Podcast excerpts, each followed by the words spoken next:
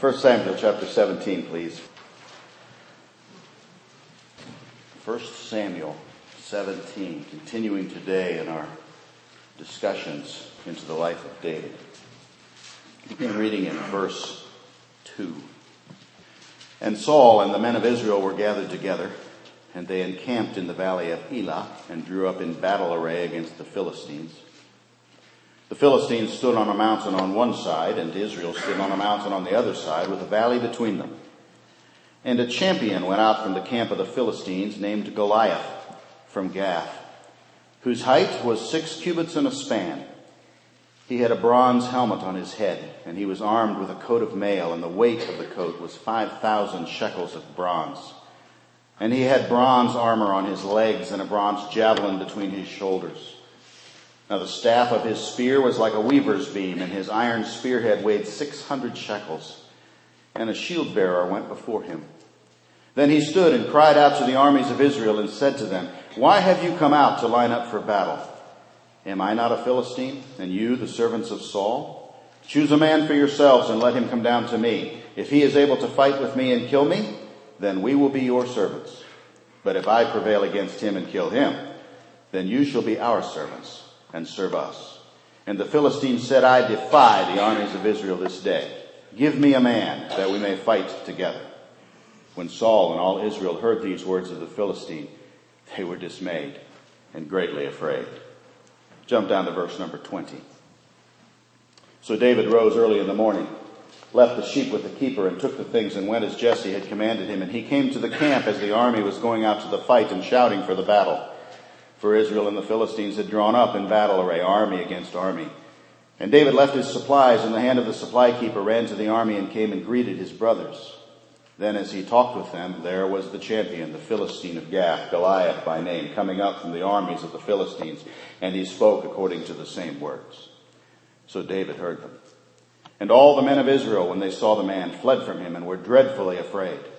So the men of Israel said, Have you seen this man who has come up? Surely he has come up to defy Israel, and it shall be that the man who kills him, the king will enrich with great riches, will give him his daughter, and give his father's house exemption from taxes in Israel. Then David spoke to the men who stood by him, saying, What shall be done for the man who kills this Philistine and takes away the reproach from Israel? For who is this uncircumcised Philistine that he should defy the armies of the living God? And the people answered him in this manner, saying, So shall it be done for the man who kills him. Now Eliab, his oldest brother, heard when he spake to the men. And Eliab's anger was aroused against David. And he said, Why did you come down here? And with whom have you left those few sheep in the wilderness? I know your pride and the insolence of your heart, for you have come down to see the battle. And David said, What have I done now? Is there not a cause? Then he turned from him toward another and said the same thing, and these people answered him as the first ones did. Now when the words which David spoke were heard, they reported them to Saul, and he sent for him.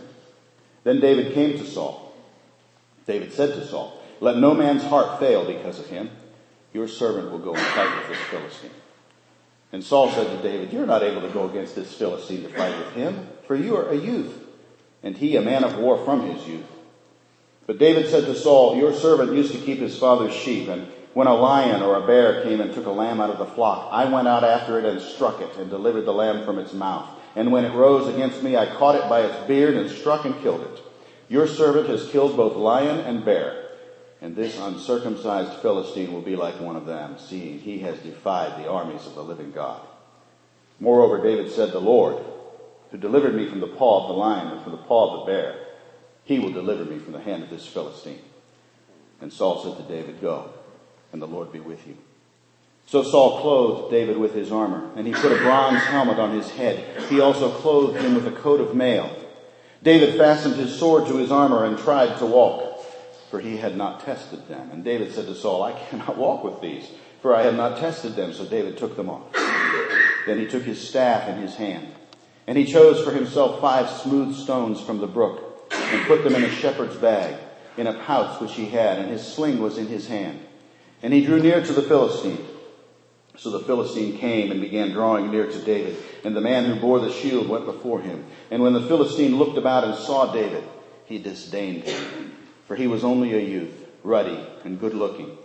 So the Philistine said to David, Am I a dog that you come to me with sticks? And the Philistine cursed David by his gods. And the Philistine said to David, Come to me, and I will give your flesh to the birds of the air and the beasts of the field. Then David said to the Philistine, You come to me with a sword, with a spear, and with a javelin.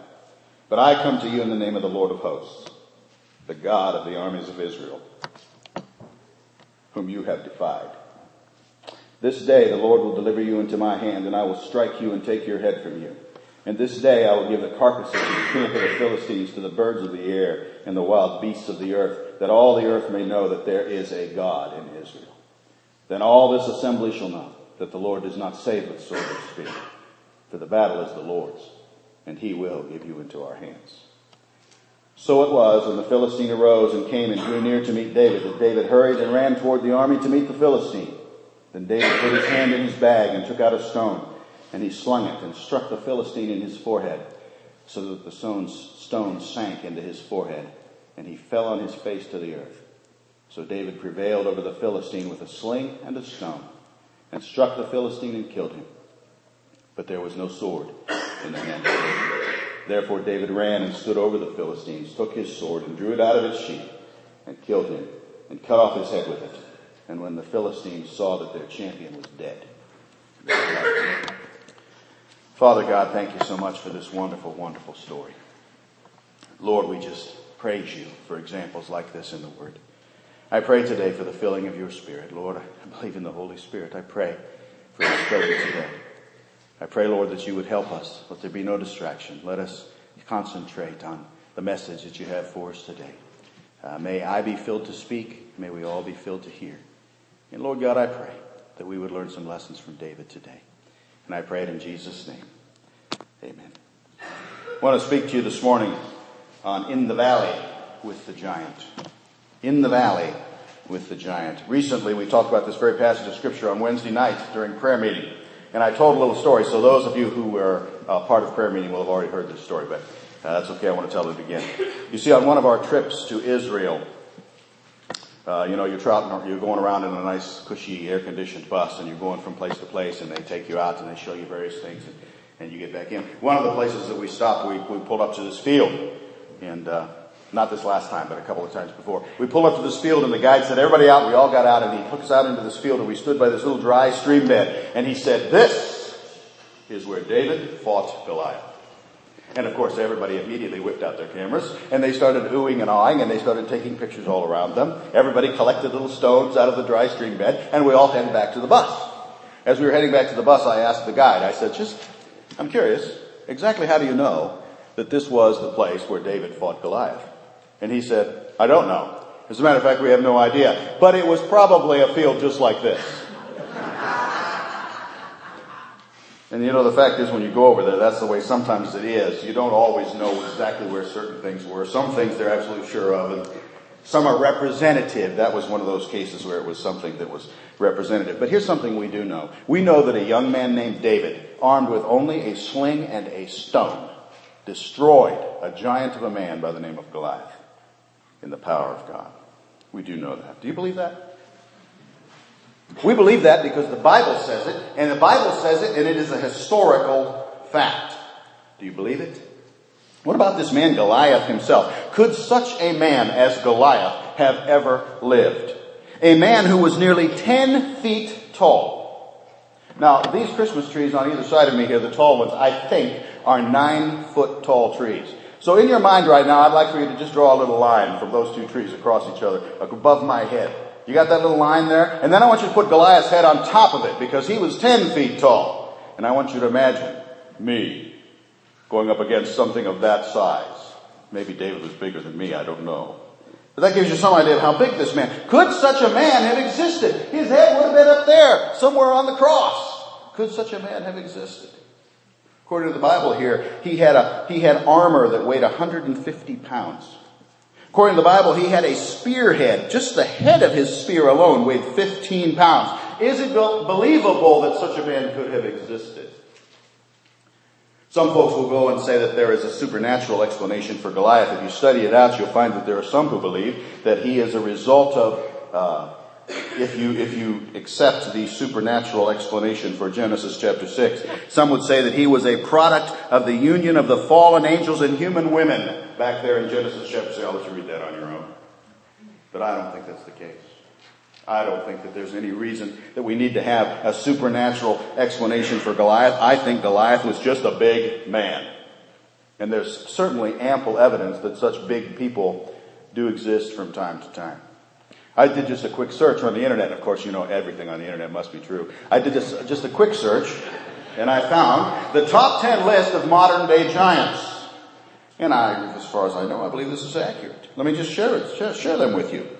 There was a fellow by the name of Bernard Coyne who lived in Iowa. He died in 1921. He was eight feet four inches tall. There was nothing supernatural about Bernie.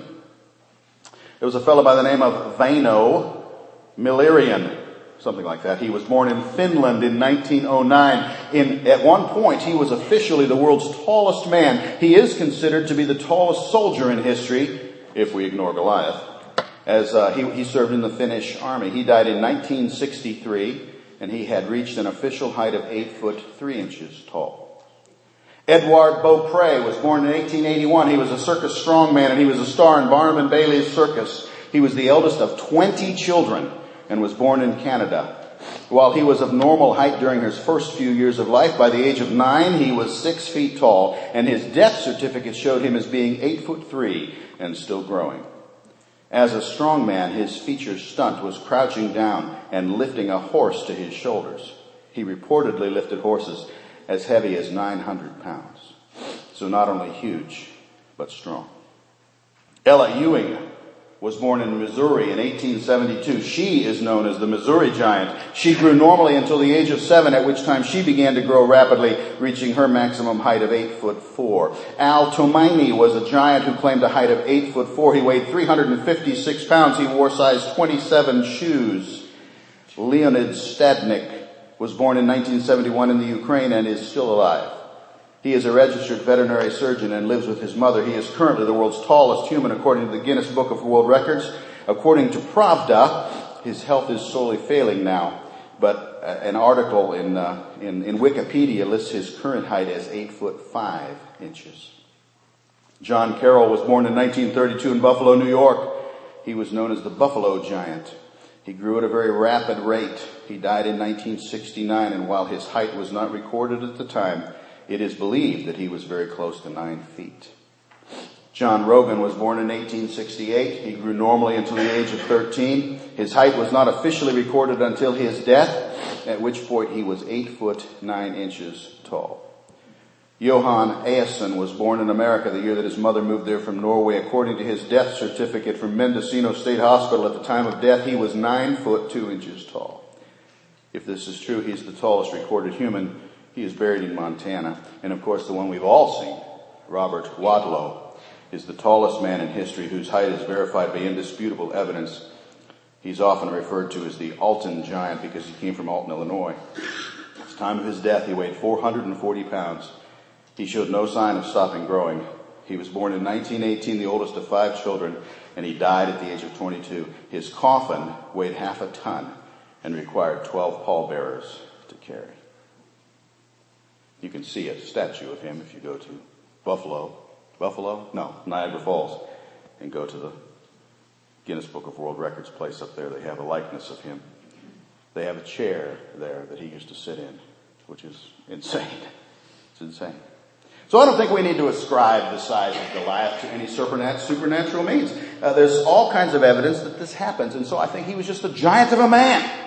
He was a huge person. But whether or not it was supernatural or not, he was formidable. He was horrendous. He was terrifying. And David was willing to go toe to toe with him when everybody else ran the other way. I want to share three lessons that I think we can learn today from David in the valley with the giant. You can probably think of a lot more, but let's just limit it to three. Number one, in the valley with the giant, David needed courage he needed courage. One characteristic of David that shines forth here, does it not, is courage. Not once do we see any hesitation. Did you notice that? Not even a, a momentary hesitation. No fear, no nervousness, no trepidation from this young man. And I find that amazing, especially in light of the fact that he is surrounded by an entire army who is quaking and trembling with fear. Where were all the mighty men in Israel to answer the challenge of Goliath? Where, for example, was Saul, who according to 1 Samuel chapter 9 and verse number 2 stood head and shoulders above all the rest of Israel. He himself was the, the most impressive specimen of manhood they could find. And where was he? Where was Jonathan? his son, who just a little bit prior to this, assisted only by his armor bearer, had himself slain 20 Philistines. Where was brave Jonathan? Where was Abner, the captain of the host, the valiant man who led the armies and, and was so known for his bravery. Where were all these guys? They were nowhere to be seen. Arthur Pink points out that cowardice is one of the consequences of lost communion with God. Proverbs 28:1 says, The righteous are bold as a lion, and like leader, like people. When the Spirit had left Saul, it had turned him into a coward. His courage left with it, and with his courage went the courage of the people. And out of the entire army of Israel, only one man showed any courage, and it was David. And in the valley with the giant, he needed it. David needed courage for a couple of reasons. He needed courage in order to face ridicule. Look at verse number 28. Verse number 28.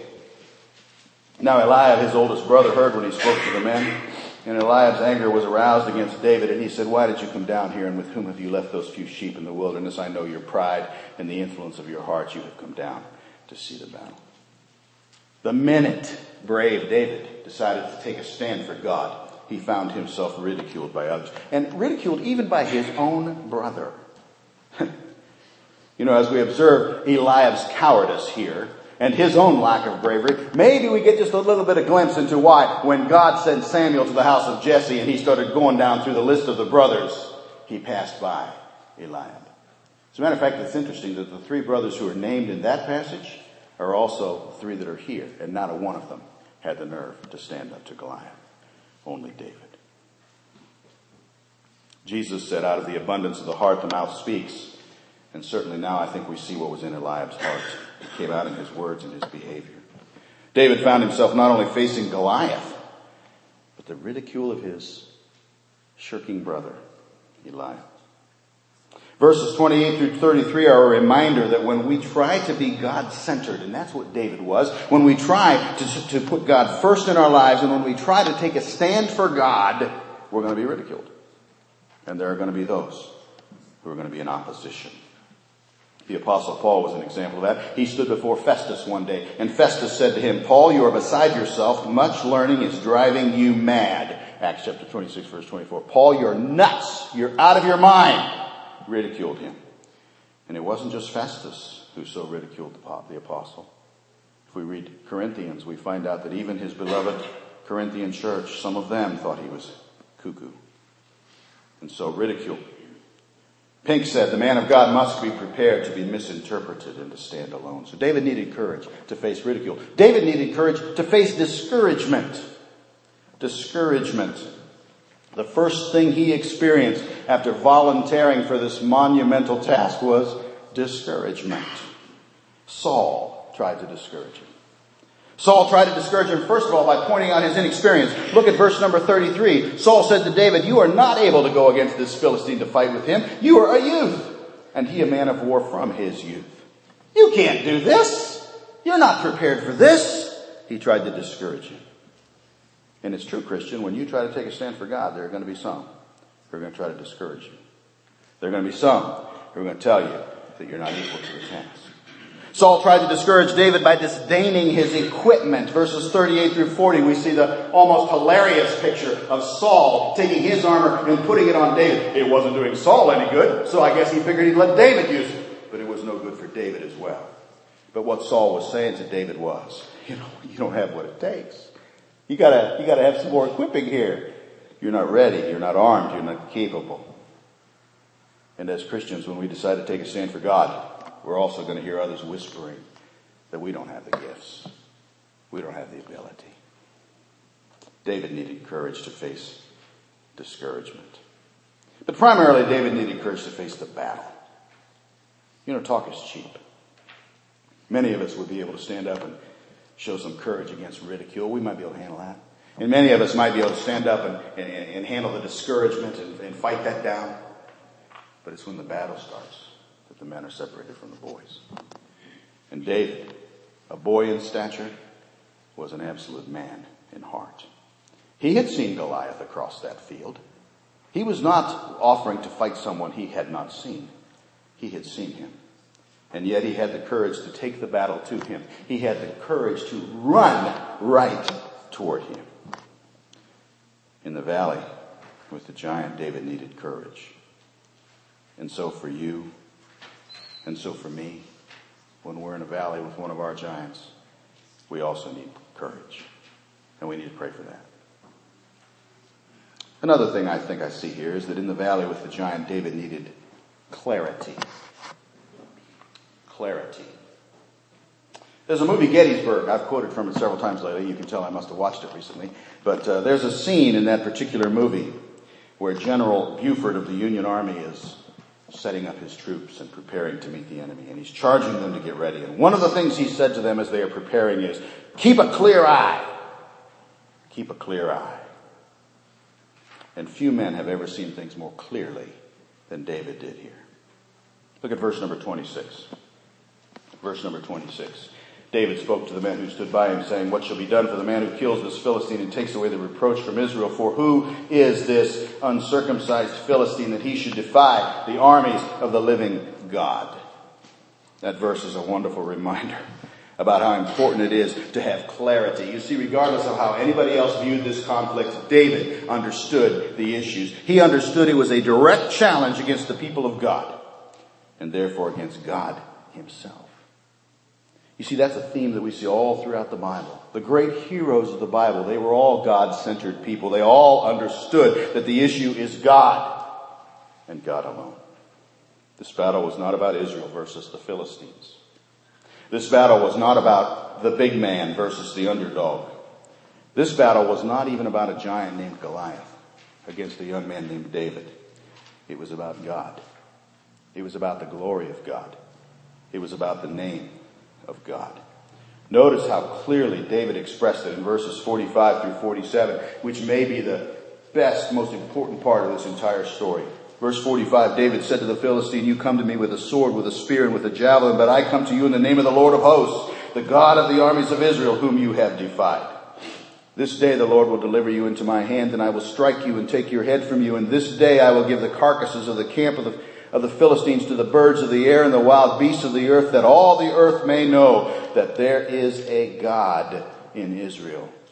Then all this assembly shall know that the Lord does not save with sword and spear, for the battle is the Lord's, and he will give you into our hands. It's not the armies of Israel that you have defied Goliath, but rather the God of the armies of Israel.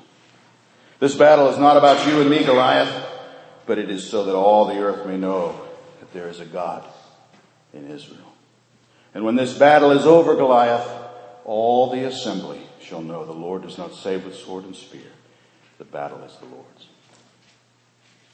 Throughout our study of the life of David, we're going to see a phrase used over and over and over to describe him. He was the man after God's own heart. In 1 Samuel 13 and verse number 4, we saw, in verse number 14, we saw that the Lord had sought just such a man, a man after God's own heart. It would be a description that would follow him. And it still does today. When we think of David, we think of the man after God's own heart. I think I have a book on my shelf at home that that's the title of it, about David. What makes such a man? Why would David have been called the man after God's own heart? One man said the man after God's own heart is the one who is out and out for him, for God, putting his honor and glory before all other considerations. And David was the man after God's own heart because when he was in the valley with the giant, he had the clarity to see this battle was about God and God alone. One last thought. In the valley with the giant, David needed God to fight for him. He needed God to fight for him. You know, we love to cheer the little guy, don't we? When he whoops up on the big guy. We kind of like that. In our earlier lives, we used to have Great Danes. We had one great, great Dane by the name of Pharaoh. We had another Great Dane whose name was Maximilian von Meisteringer. We called him Max for short. I didn't name that dog. Both were good dogs. But unfortunately, one day Max took a mean turn, and we decided we needed to get rid of Max. And so we, we gave him away to a fellow who had a bunch of property. And I remember the day that we took Max to deliver him to this person, and, and he wanted he wanted us to take him and, and give it a try because he had another dog, and he wanted to make sure that these two dogs would get along. Now, our Great Dane was monstrous. He could he was the biggest of the two. He could put his feet on my shoulders here, and his head was Goliath-like above mine. He was a big dog and uh, this other guy had a chihuahua or something like that. It was, it was about that size.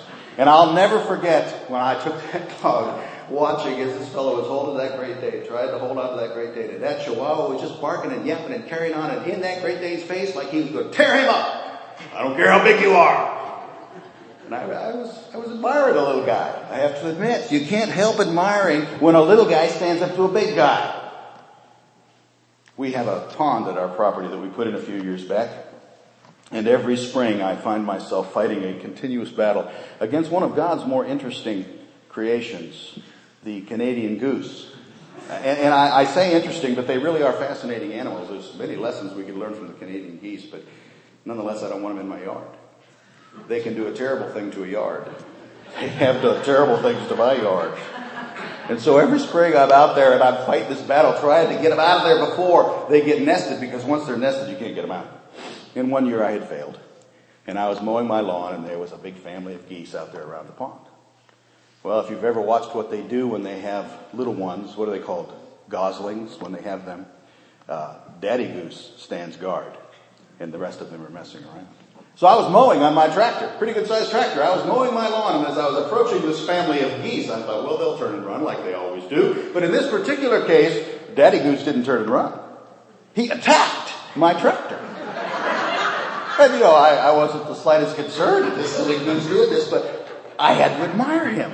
Don't you admire when the little guy attacks the big guy? And especially when he wins. But you know the fact of life, or the fact is in real life, it seldom happens that way. in real life, the little guy usually gets creamed. And the fact is, even here, if puny little David had stood alone against Goliath, armed only with a slingshot, he would have been a puddle of goo. There would have been very little left of him. His courage might have been impressive, but it would not have matched the armor of Goliath. His clarity of mind and heart might have served him well, but it would not have been enough. He needed more. He needed far more. And the fact is, he had far more than just a little slingshot. You see, Saul saw David standing there dressed as a shepherd, and probably so did everybody else. They saw him dressed as a shepherd, no weaponry in his hands, a little bag on his side with a few stones in it and a slingshot. And they thought of him inadequately armed, and they tried to pile armor on top of him. But the fact is, he already had armor. He had the same armor that earlier in his life had protected him from a lion.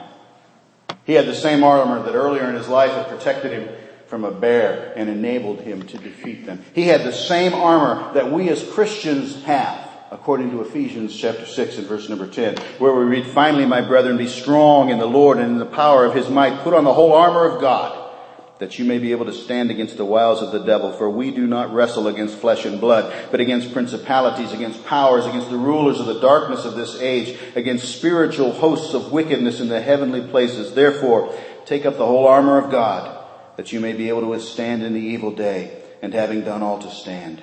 Stand therefore having girded your waist with truth, having put on the breastplate of righteousness, having shod your feet with the preparation of the gospel of peace, above all taking the shield of faith, with which you will be able to quench all the fiery darts of the wicked one, and take the helmet of salvation and the sword of the Spirit, which is the word of God, praying always with all prayer and supplication in the Spirit. That was the armor that protected David.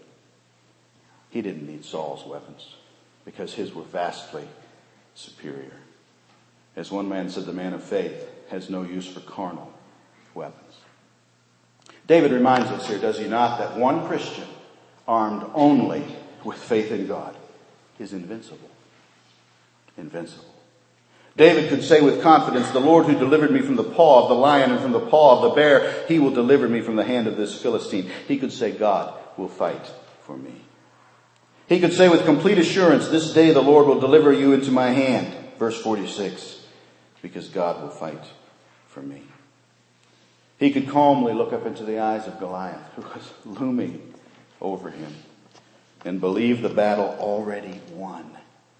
Because the battle is the Lord's. He will fight for me. I read an interesting comment in one of the commentaries as I was preparing this message. Oftentimes we seem to think that when that stone flew out of that slingshot and smacked Goliath in the head, that it just thumped him in the head. It just rang his bell and he fell down. But this particular commentator says he, he thinks we've completely lost the mark on that. He goes all the way back to verse number five where he describes the armament and the protective gear that Goliath had. And he talks about the fact he had a helmet of bronze. And this person talks about the fact that helmets protected the head. This person talks about the fact that the helmet came all the way down across the forehead. It wouldn't do any good to have a helmet that left the forehead exposed. And I got to thinking about that and I thought, well, he's right. And so his thought was, you know, that stone had to go right through that helmet to go into his forehead, as the Bible says it did. I don't know if that's true or not. I don't know if it's true. But I do this. I know this. A slingshot in the hand of a child of God is mightier than any weapon of evil. It's mightier than, anything the devil can throw in its path. It's invincible. Warren Wiersbe said all of us face giants of one kind or another, but we may overcome them through the power of God. The apostle Paul said, what shall we say to these things? If God is for us, who can be against us? And so I ask this morning, Christian, are any of you staring down a giant this morning? Do any find themselves struggling under difficulties, trials in this life? Do you wonder if you have what it takes to get through the trial? David would say to us this morning, if you're a child of the King, if you're born again, if you're a believer, if you're a disciple of the Lord Jesus Christ, and make no mistake, that's all we're talking about here. If you're not a believer, these things don't apply to you. But if you are, then my Bible tells me there is no mountain too high for our God to get us over. There is no valley too deep for our God to get us across.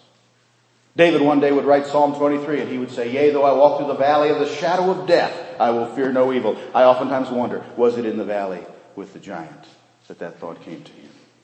There are no seas too rough when you're in the boat with Jesus. There is no army too powerful to defeat our God. And as David proved, as he ran toward that giant and reached into that bag and pulled out one smooth stone and buried it in the forehead of Goliath, there is no giant too tall or too strong for our God.